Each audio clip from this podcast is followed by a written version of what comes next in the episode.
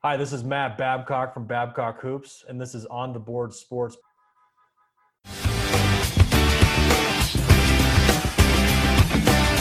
can put it on the board.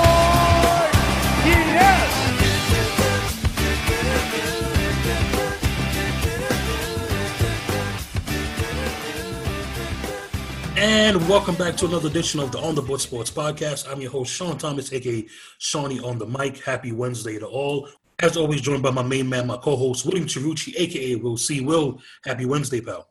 Yes, happy Wednesday indeed. And you know, we're here right now. We're we're all going through this coronavirus stuff and especially what's going out in the world right now. But we're here to give you guys another episode of the On the Board Sports Podcast. And we are joined by a very special guest.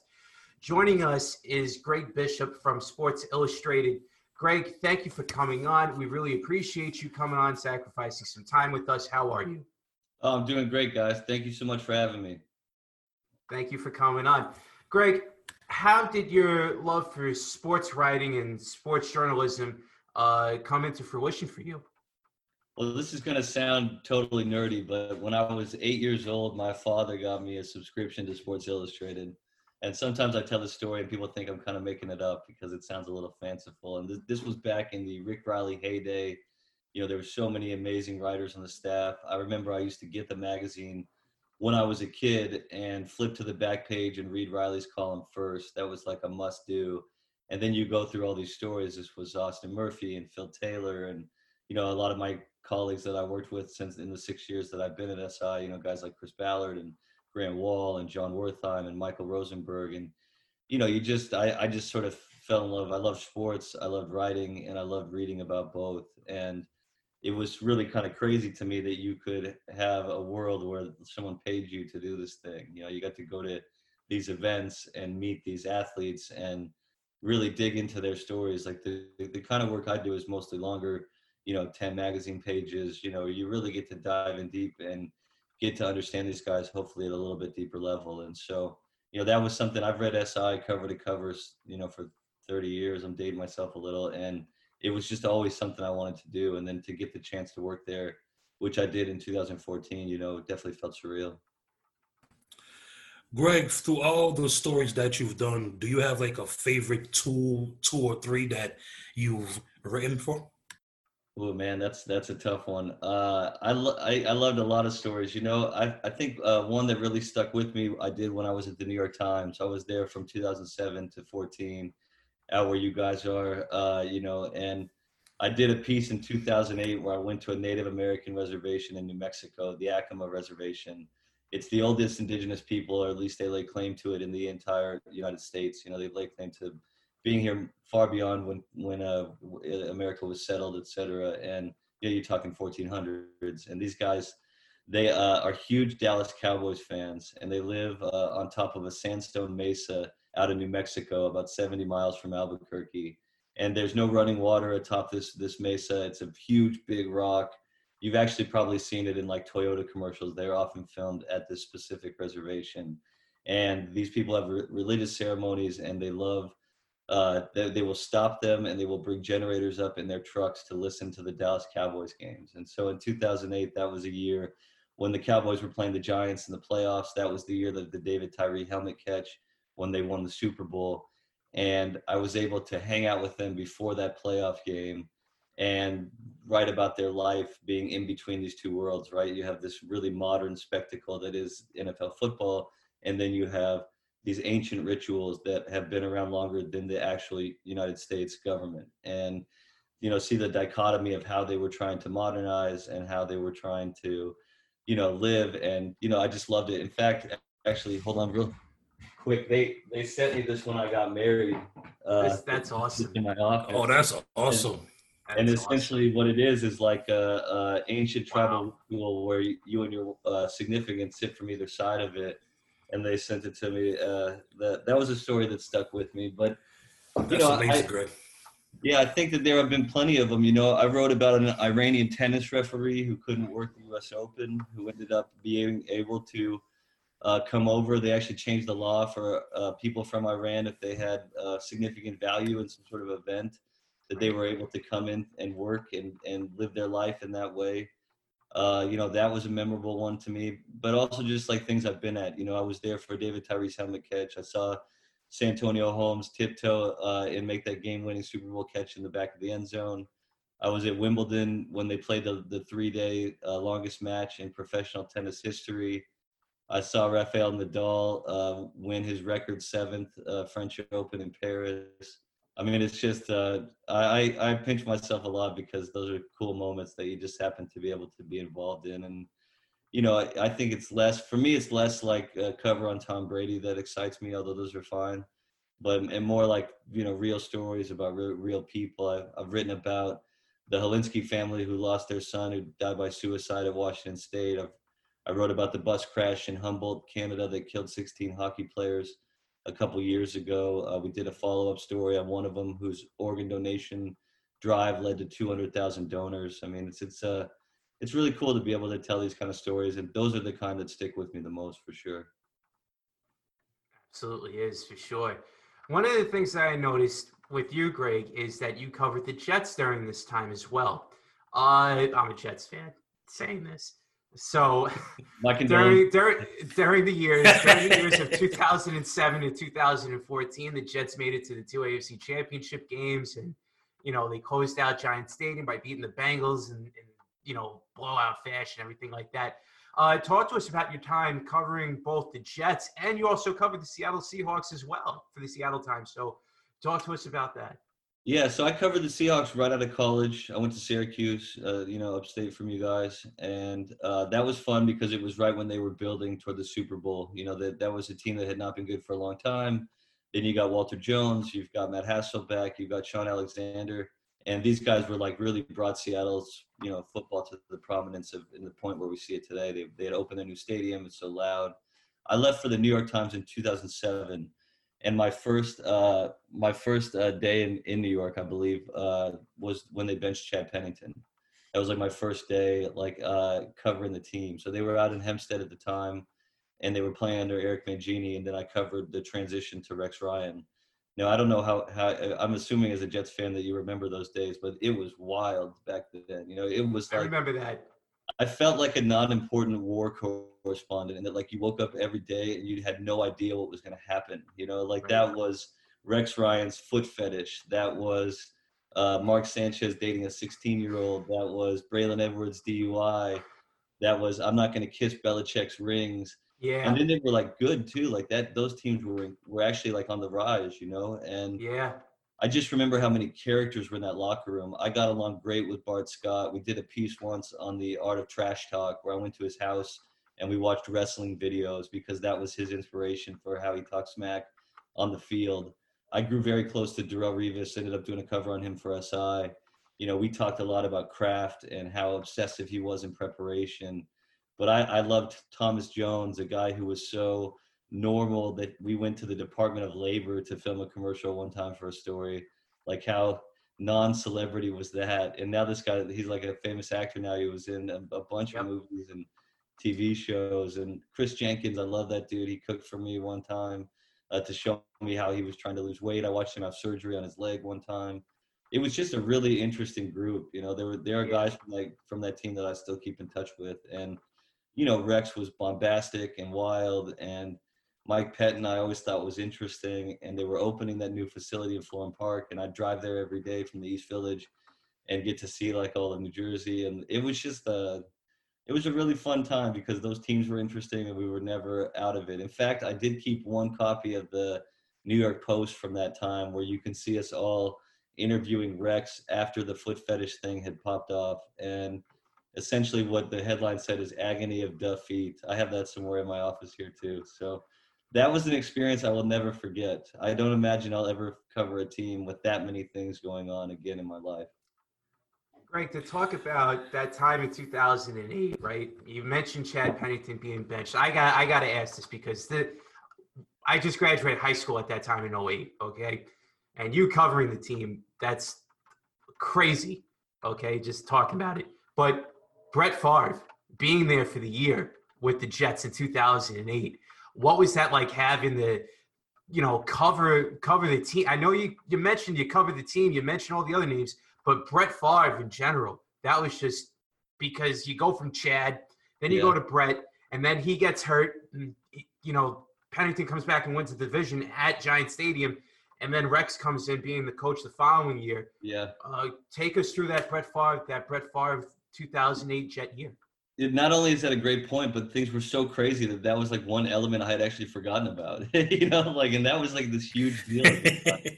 Right. you know, I remember there was just so many facets to it. I remember uh, talking to Peter King at the end of that last season for Favre in Green Bay, and he was saying essentially like you should keep an eye on it. And I think he was kind of nodding to me that, you know, that this was a possibility that might happen. I remember um, staking out Favre when he came out, and I remember just the sort of attention. I think what people forget about that year is how good he was. Like this wasn't uh, right. Was. this wasn't like one of those swan songs where you see to me it's more like what we've seen with Brady this offseason. Like I think they're legitimately gonna be a playoff contender. And Favre, when the Jets were eight and three that year, you know, was an MVP candidate. He was really good. And then he hurt the bicep on his throwing arm and it was just never the same. And that was really typified for me by that loss in Seattle, where you know, he just didn't look like himself and he, you know, um, he couldn't throw the ball. I mean, he just couldn't get it downfield. Their whole season goes up in smoke you know, toward the end of the year. But, you know, I just remember sort of the circus element of it. I mean, one thing I miss, you know, I live in Seattle now, outside Seattle, and right. uh, one thing I miss about living in New York is just how big everything felt. Like every event was just like cosmic, and you know, there's all these guys I grew up reading, Gary Myers and Mark Cannizzaro and Mike Vaccaro, and you know, these are like le- legit New York sports guys. You know, that like they, they like give team shit and like don't mind being in the fray, and it just felt really cool to be involved with that. What's interesting is I did end up doing a cover on Favre years later for our Where They Now issue a few years ago, and ended up going to his house and we reminisced about all those days. And he, you know, pull up in the driveway and he's holding these gluten-free muffins up for me and the photographer. Terrible, by the way. Don't ever eat a gluten-free muffin, uh, not from farm anyway. And you know, it was just like you know, guys like that, like uh, endless, endless uh, stories. And you know, he had some Right. controversy too, and it, was just I remember very, very wild to cover him. Those are some amazing um, uh, stories, Greg. Those are just amazing, Greg. Greg, so to get to the league right now, obviously everything is in a fray with everything that is going on, but we still have the storylines. Brady to Tampa, Gronk is joining him there. Uh, Philip uh, Rivers goes from the Chargers to the Colts. Christian McCaffrey got paid. Dak wants to get paid. To you, what is the top uh, storyline or the top uh, storylines that we've had so far the NFL? Yeah, I think I think you hit the big ones. Uh, to me, Brady leaving is definitely big because I think reading between the lines there, you know, I've written a lot about Tom. I just think he was he was ready for something else, ready for a different coach, and I think it's pretty clear that he wanted to try something different this year. That to me is pretty interesting. You know, you have 20 years of history between two people, and maybe they don't get along the best. It- It's like any marriage; it's, it's difficult. You you know, you need to work at it, and you should probably be as nice as you can to each other. And you know, I think it was pretty stark that he was not happy last year in New England, that he didn't feel like he had enough weapons, and now he's going to play on a team with, you know, Chris Godwin and Mike Evans and Ronald Jones and OJ Howard, and oh by the way, Gronk's going to join too. And I think you know we may see a scenario with Brady where his arm goes the way that Peyton's did at the end. Like that's definitely a possibility. But if he has anything left, if this is you know a, it's a swan song, I think it could be pretty exciting to watch. Uh, to me, the developments in Dallas are big too. I mean, they basically now have the best backup quarterback in the NFL, in my opinion. Uh, you know, we can argue about Andy Dalton's status as a starter or how good he may or may not be, but he's a team that he's a guy that has taken teams to the playoffs before, a guy who can make a lot of throws. They're obviously not without weapons in Dallas. They obviously have a good line. Uh, you know, so I think like Dak Prescott has earned the money that he will ultimately be paid, but it's to me a pretty fascinating situation because they clearly would like to fall in the realm of we paid him a lot, but not too much, and he clearly would like more money than any player in the NFL. Uh, based on how he played last year and the position that he plays, uh, to me that's a fair argument. Uh, when you got a guy like that, uh, you know you don't let him get out the door, in my opinion, even if it's going to hamstring you a little bit. And then I think the drama in Green Bay is the other thing that would stand out to me. You know, the, the, they don't look like they helped themselves in the draft. Uh, their first two picks, in particular, were head scratching. Maybe they're the rare organization that goes three quarterbacks for 30 years. It would be pretty incredible if they did that. Have you seen it with two people like you know Peyton Manning, Andrew Luck, uh, you know, but not often with three that are long like that. And so I buy Matt LaFleur, I buy that system, but I'm curious as to why they went in those directions. And then, you know, I think uh, the other thing that I think is interesting going into this year is just that we haven't had a repeat champion in over, you know, in almost 15 years now. I think the Chiefs have a really good chance. We also haven't seen a team other than the Patriots go back to the Super Bowl after losing it. And I think the 49ers have a really good chance. And so uh, we could see a rematch in the Super Bowl, which I can't remember the, if that ever happened, maybe once. And, uh, you know, that would be pretty cool too. But I will say thank God for the NFL, right? Like there's no sports right now, and it, we're still talking about this stuff because the league is such a dominant force, and it means so much to so many people. And so, uh, you know, it's good to have this many uh, storylines percolating or whatever. Greg, um, um, to stay on the uh, football field, a story that you wrote about was, and another big uh, storyline, DeAndre Hopkins he gets traded from Houston to an AZ, and you're hearing that him and Bill didn't have the best relationship, and Bill felt away because DeAndre has like a bunch of kids and blah blah blah. What was your take? And and when you um, had to write that, you know, how was it trying to go about finding everything for that piece? You know, the hardest thing was actually coronavirus because usually I would go fly out and see DeAndre and spend some time with them and go bowling or eat or whatever, you know, we usually do in these kind of stories. And instead, this was all set up in like roughly a week. You know, we basically, they were like, they needed a cover. Uh, he had been on my story list. He had been traded, which made him even more relevant than just the fact that he's one of the best receivers in pro football. And it was just like a matter of like, could we do a, a photo shoot with like social distancing, which they did do, like in person with enough space. And you know, um, could could we do an interview and could I put the story together fast enough? But one thing that became clear, you know, him and I for our first conversation talked for almost two hours. I was a little bit surprised at just how long it went, and you know, it was clear really soon into that conversation that he is not happy with Bill O'Brien and that he knew as as recent, as early as before last season started that he wouldn't be playing in Houston this year. So, you know, one thing that he told me was that he had talked to his family members about moving on. Uh, he loved Deshaun Watson. He loved playing with him, but he felt like Bill O'Brien. Um, you know, they, he told me they had no relationship.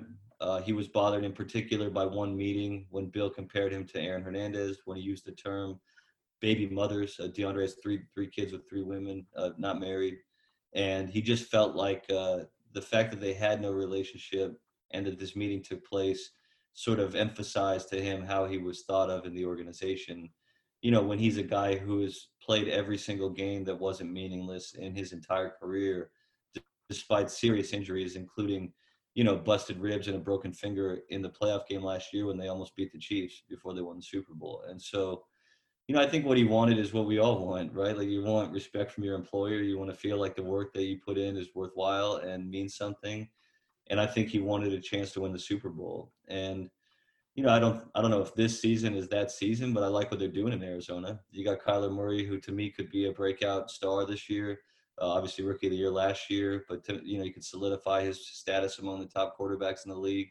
Uh, I love their coach and Cliff Kingsbury uh, beyond just his house, which we saw during the NFL draft. And uh, you know, I like their weapons. You know, Christian Kirk's a fast receiver. You know, Larry Fitzgerald's a wily veteran. DeAndre Hopkins to me is top three wide out in the game. And then you add in like uh, you know um, the running back they had last year that um, uh, Kenyan Drake that you know like that fits Cliff's style perfectly. Uh, they added another back in the draft, and I just think that the, the NFC West in particular should be really interesting. The Seahawks are a top ten team to me. The the uh, 49ers are a top ten team to me the Rams have enough to be flirting with you know in that eight and eight realm, which is close enough to maybe get a playoff berth if things go well, and the Cardinals are on the rise. So to me, that's one of the more interesting divisions as we get ready to start the season. Speaking of the other divisions in the NFL, one division in particular stands out, and we talked about this team earlier, New York Jets and the AFC East. Tom Brady's gone, Rob Gronkowski's gone, but you can't doubt Bill Belichick. Miami's still in a rebuild, but they still have some great young pieces with Brian Flores there. And the Buffalo Bills are still the favorite right now. They had a top 10 defense two years ago. They had a top 10 defense last year. They're going to build on that. And the Jets, they had a lot of injuries last year as well. Sam Darnold being out, Avery Williamson out, CJ Mosley being out. Uh, excuse me. What do you see happening in that AFC East? Yeah, I think it's pretty interesting, right? Like it would be awesome to have another team win the division just because it would be nice to just have something different to me. Right. Um, I think the Jets have some pieces. You know, I like Sam Darnold. I like uh, Jamal Adams. I think that they're uh, a team with some players that still need some building to do. Mhm. To me, Buffalo would be closer. You know, I think adding Stefon Diggs is big for them. I think you know he's obviously a guy who has a lot of different talents. You know, fast guy, but also a possession kind of receiver. And I think that that's something that they've been really lacking is like a really uh, go-to guy. I thought Devin Singletary was great last year. I think he could be, you know, the kind of guy that um, steps into a real kind of feature role. And so when I look at that division, I I think like instinctually, like hard to bet against the Patriots, even though it may be Jarrett Stidham under center. Maybe he's better than we thought. Maybe they know what we do not. Maybe this is just going to be more proof of Bill Belichick's genius. But when I see them ranked, like I think they were ninth in ESPN's power rankings, that felt a little high to me. You know, this was a team that Tom Brady clearly felt uh, didn't have enough offensive weaponry to be where he wanted to stay in the last two years of his career. I think that's indicative. I don't think they went out and added a bunch of guys on offense. I think their defense was great for the first half of last year, but kind of wasn't as dominant down the stretch. You know, I love Stephon Gilmore. I think he's probably the best corner in pro football, but it's not like they have a bunch of names there. And so I think it would also be the most Belichick thing ever if they had one year of strategic tanking. They have a ton of money uh, for the cap next year. And maybe this is a year where they just sort of finish fourth and rebuild and sign a bunch of guys, and then they're back in the Super Bowl next year. Like that would be very Belichickian too. But um, to me, that's a division that's open and sort of up for grabs. And you know, I think there's things to like about every team, but I'd probably tab Buffalo personally as a favorite. Well said, Greg. Well said.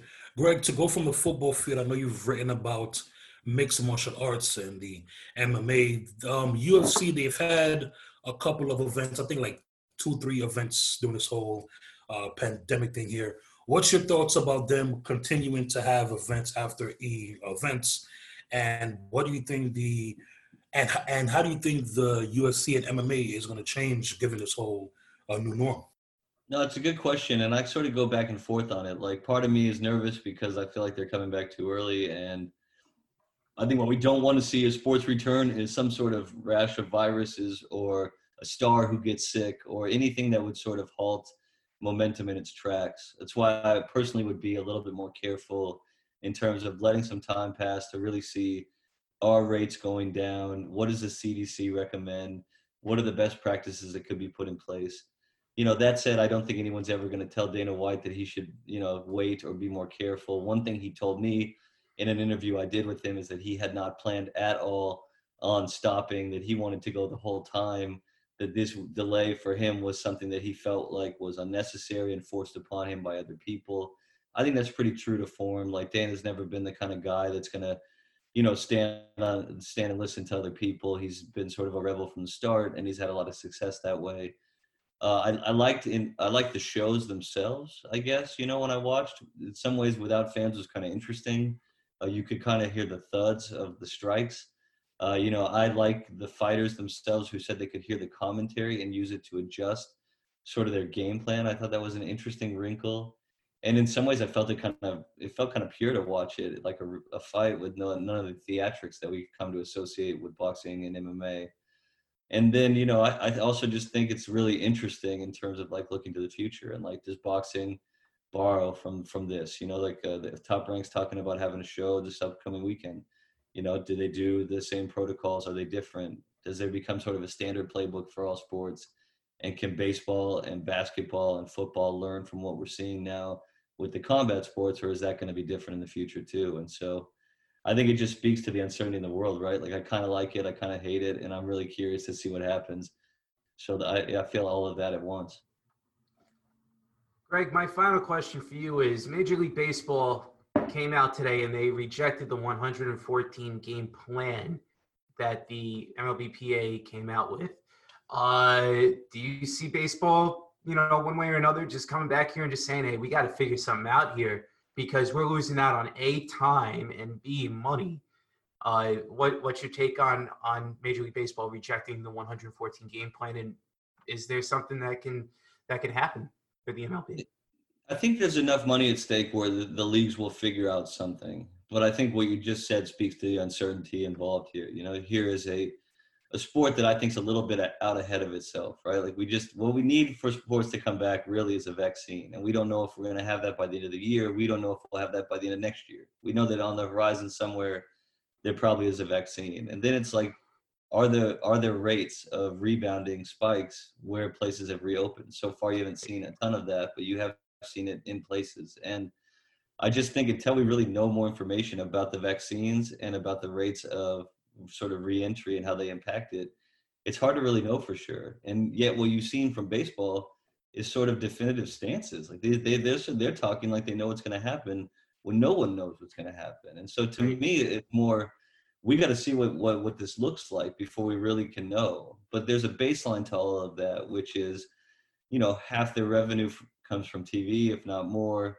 and the amount of money at stake is staggering not just for the players but for the owners for the teams for everybody involved not to mention the people even who work at the stadiums the people who work in television all this sort of ancillary people in this world too and so i think it'll work out and i think they'll come to a compromise now the question of that whether that's a good idea i think is to be determined but i think as with all things in sports and most things in life when there's enough money involved they'll get it done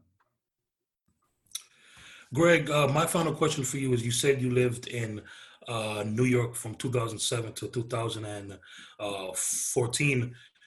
I think Will has a question for you about food when it comes to missing food that's in New York. Will, I think you have a question for him. Uh, Will. well, well, you're the one with the final question. You're deflecting it to me. ask him, Will. Ask him, because Will always asks everybody this, Greg. So, Will, ask Greg the famous food a question. all right, all right. So I'm a pizza guy. I love pizza, and when it comes to you know living in New York, you know the pizza is king. It reigns supreme here in New York. What's the one thing that you miss about New York food, and what's your go-to New York food? I think I just you drooled a little when you said that. So when I when I was in New York, uh, well, two two part answer here. Yeah, the first yeah, thing is I miss food delivery that's free, you know, because that was amazing. you could get any restaurant you wanted in a in a pretty big radius, and they didn't charge you ten dollars like Uber to get the food dropped off at your house. Like I missed right. that big time. Mm-hmm. But um, I was at East Village mostly when I was there. I lived in Stuyvesant Town at 14th and Avenue A, and I'm an artichoke, artichoke pizza guy all the way. So uh, that that was wow, always okay. my favorite. I liked going to the one on 14th Street uh, that was sort of close to the office at the times where you could sit and they had beers, but they had the stand one at 14th and 2nd. And I would go there probably once a week. You know, that's wow. the one they got the artichoke spinach pie, they've got the margarita, and they've really, there's a ton more than when I used to live there. But uh, that was always my favorite pizza, and now I'm getting hungry just talking to you about it. I'm sorry, Greg. I'm sorry. I mean, but look, we'll always know, ask that question. artichoke. Yeah. Artichoke pizza over Joe's. I love Joe's. I like them. Like, you know, they're all great, but like, you know, that was my go. I'm kidding. I'm yeah. kidding around. Everybody's entitled to their own opinion. It's all good. Yeah. Greg, man, thank you for taking the time. Um, before you go, can you tell us anything that you're working on upcoming and how do the people follow you and everything on social media? Yeah, I'm at SI Greg Bishop on Twitter, Instagram, same thing. Uh, you know, our website is just SI.com. I got a piece pretty soon on this Austin Ekeler, the Chargers running back. I wanted to write about what it's like to have your whole life point toward this moment that you capitalize on, and then the world takes pause. It was sort of about a dream delayed and how he got there. And then I'm I'm digging into some of the social justice stuff now. We're going to write a lot about what's going on in the world and we're looking at you know um, one piece I'm working on is, is about that that um, everything that's going on in the world now too. So I think uh, it's hard to write about sports right now when the world is so crazy, and I think Absolutely. you know whatever we can do to really sort of highlight some of that, I'd like to do. So that'll be coming up pretty soon on our website and and on my social. Well said, Greg. Well said, Greg. Thank you for taking some time all the way out west. Me and Will appreciate it. Continue to stay safe and continue to be, be safe, pal. Thank you so so much, Greg. Thank you very much. You're always welcome back on anytime, Greg. Thank you for coming Thanks, on. thanks for having me, guys. We'll get a slice next time I'm out there in my office. I'll let you know. Let- please let us do, know. please do. Let us know. Yeah. Please you. do, Greg. all right, Greg. See you, guys. pal. Appreciate you.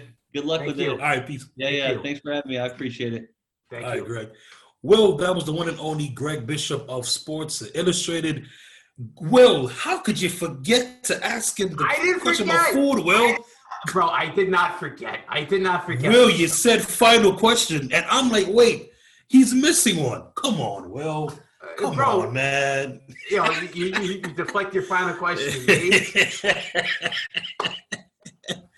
but but good. but Will, I do find it very uh, interesting. We've never had an an artichoke guy. That was the first one. I'm not a fan of artichoke. That's why I, que- I questioned it at first. Right, And I, right. you know, I know Greg's going to listen into this episode weeks later or whatever. You know, usually I, from what I hear, it's either Joe's or Prince Street Pizza or East Village Pizza or even Two Bros, you know, one dollar pizza. I don't two care. bros, what Art- art- Yeah, two bros. art- artichoke, artichoke is just. Everybody's entitled to their own opinion. Shout out to Greg for coming on the show. Will, Yes. any final thoughts, pal?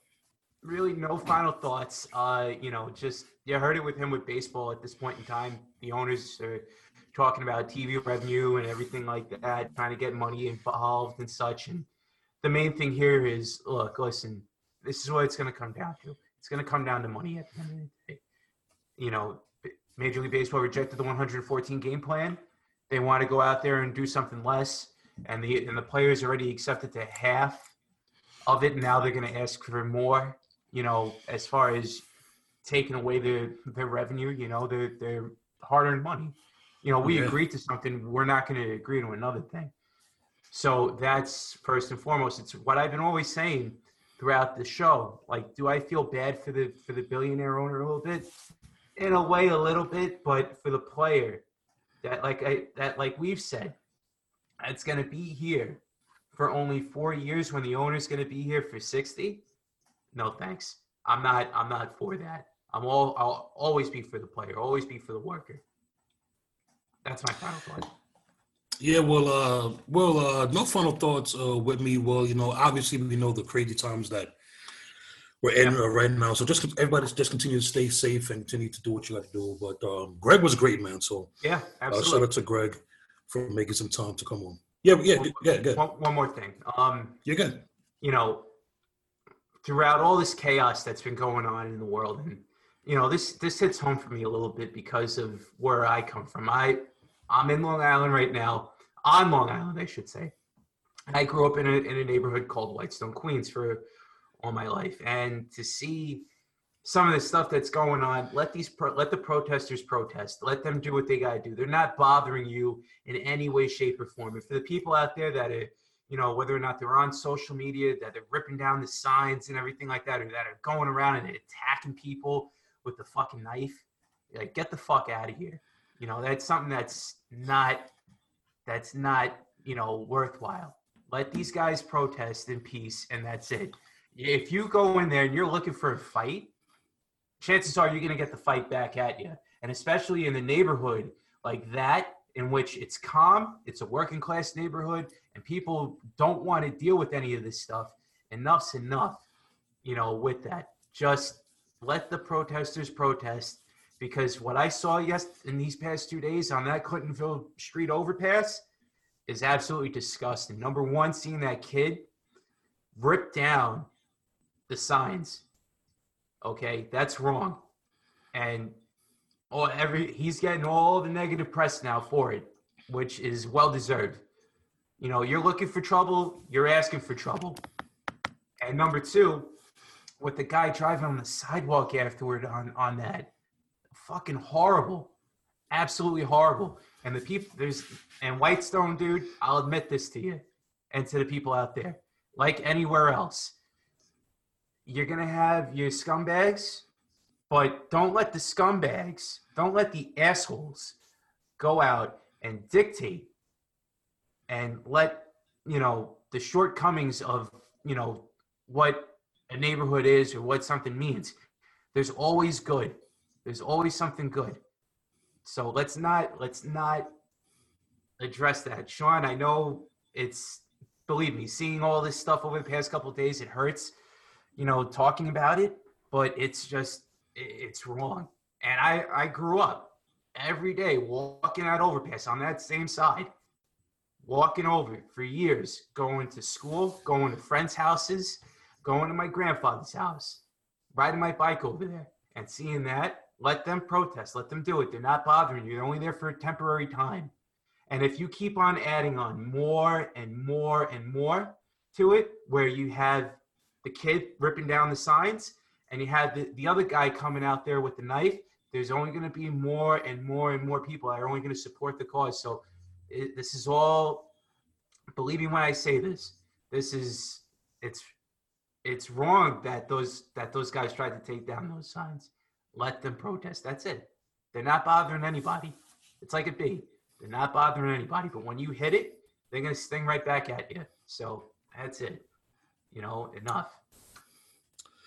Well said, well, well, well said, and um, yeah, you know, um, you know, we, we have to find a way to do things uh, peacefully and not forcefully. Uh, I think I think that's the distinction that everybody's trying uh, to right. figure out. So we have to figure out, you know, how to like we, we can do what we have to do, but do it in a peaceful, not forceful, violent, uh, frustrating way. So, but as, especially when it hits, you know, close to home as it does uh, for you being from there, well, so well Well, I got, fri- I got I got friends and family still over there as well. So you know, it's it, it hurts and you know seeing that and you know, but again, it's the world that we're living in right now. Enough, enough of this. As far as let let the protesters protest. That that's it. Let them protest. They're, they're not bothering you. They're not bothering you. Let them go out there, do what they got to do, and that's it. Well said, Will. Well said. Well, so no final thoughts uh, from me. Just want to thank Greg for coming on the show again, and um, well, we just keep on knocking out these um, uh, episodes, and uh, we got another one in about a few minutes. So let's Yeah, end this absolutely. one. let's end this one. Will. So for Greg Bishop, our featured guest, and from our co-host William Trucci, aka Will See, I'm your host Sean Thomas, aka Shoney on the mic, signing off on the board sports. Continue to be safe. Continue to stay safe. And like Will said, do things peacefully, not forcefully. Signing out for On the Board Sports.